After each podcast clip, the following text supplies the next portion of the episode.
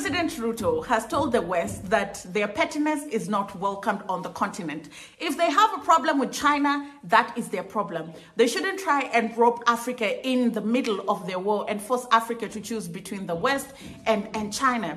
Two things can coexist. We can do business with you and we can do business with China. But if you force us to choose, you will not like our choice. The tension between the West and China is unhelpful, is unnecessary, and is as useless as the tension between the North and South when we discuss climate change.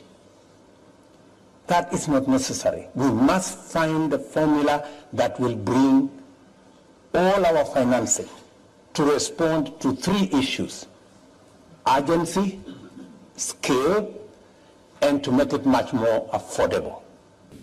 Hi guys, how are you doing? Welcome to another episode of our conversations. My name is Ondiro Oganga. I am a business journalist by profession and a digital content creator. I make content on Black people, Africans, our empowerment, and how we can rise up and take our rightful place at the global stage. President William Ruto was in France in June, and um, he was to, there together with many, many other African leaders, and they were talking about financing the continent, climate change, and just the relationships that many African countries have with their Western counterparts. And a lot of things came up during these conversations that I want us to be able to explore today. The first thing that President William Ruto spoke about was war in Ukraine.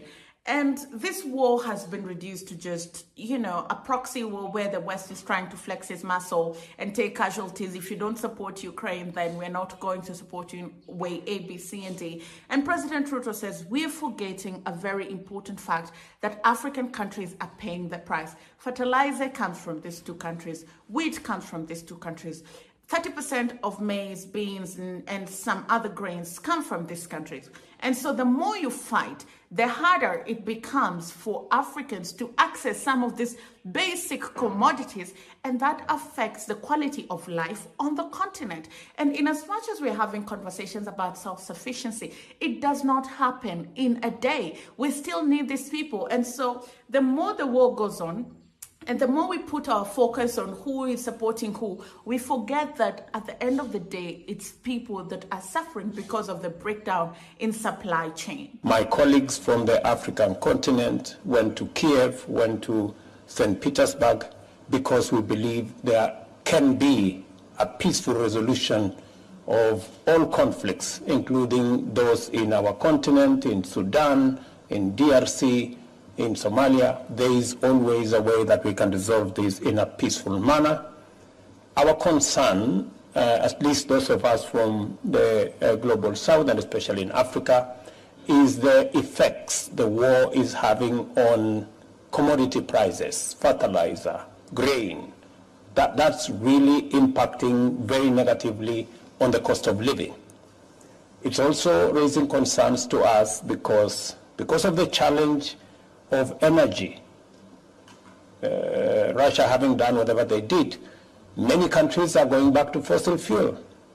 You know, uh, the examples are out there. Uh, we're getting reports that maybe the U K is going to switch on their coal plants. I think that's not good for what we are trying to deal with. It's not good for the challenge we are, we are faced with, the existential threat that faces humanity.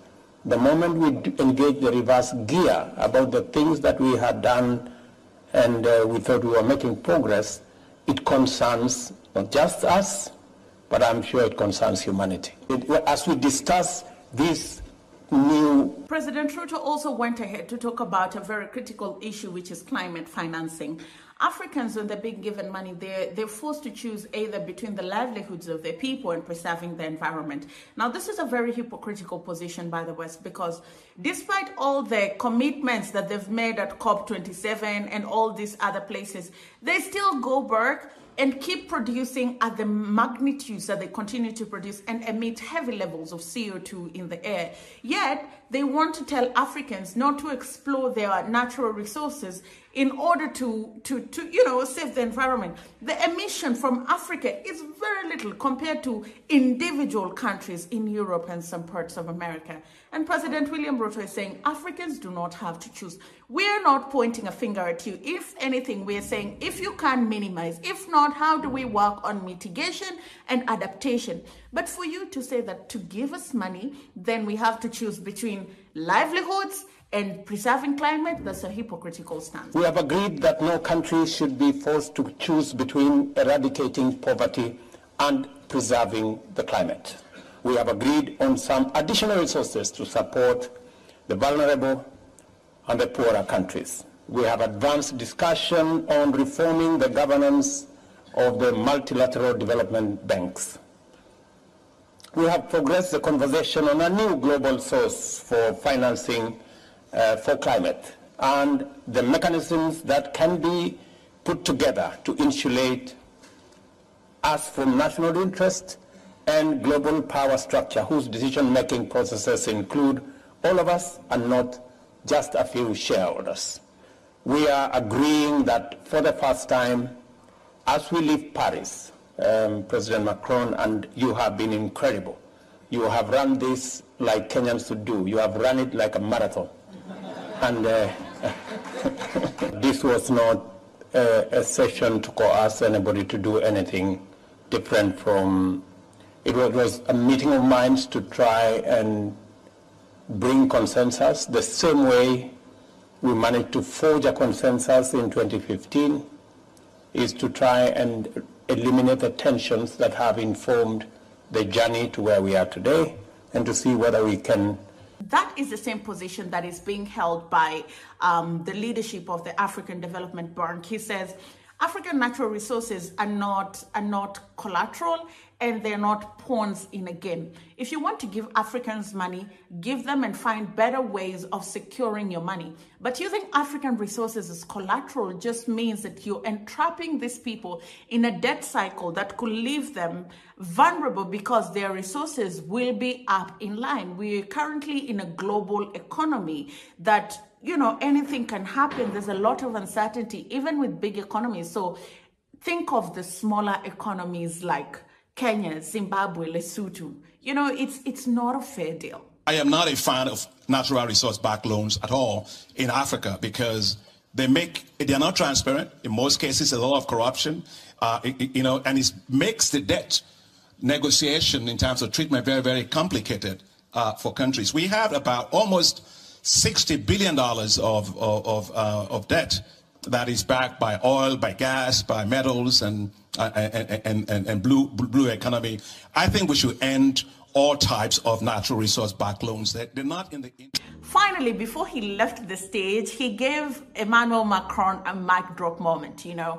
Um, there has been a lot of conversation about the relationship between Kenya and many African countries with China. And President Ruto says, do not put us in the middle of your fight with China.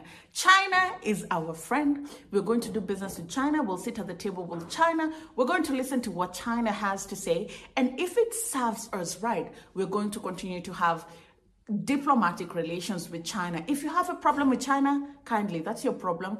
Go and address it without trying to use us as a pawn in your game. We value the incredible support by the multilateral development institutions, World Bank and I M F.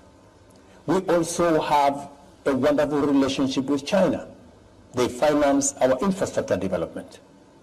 The tension between the West and China is unhelpful, is unnecessary, and is as useless as the tension between the North and South when we discuss climate change.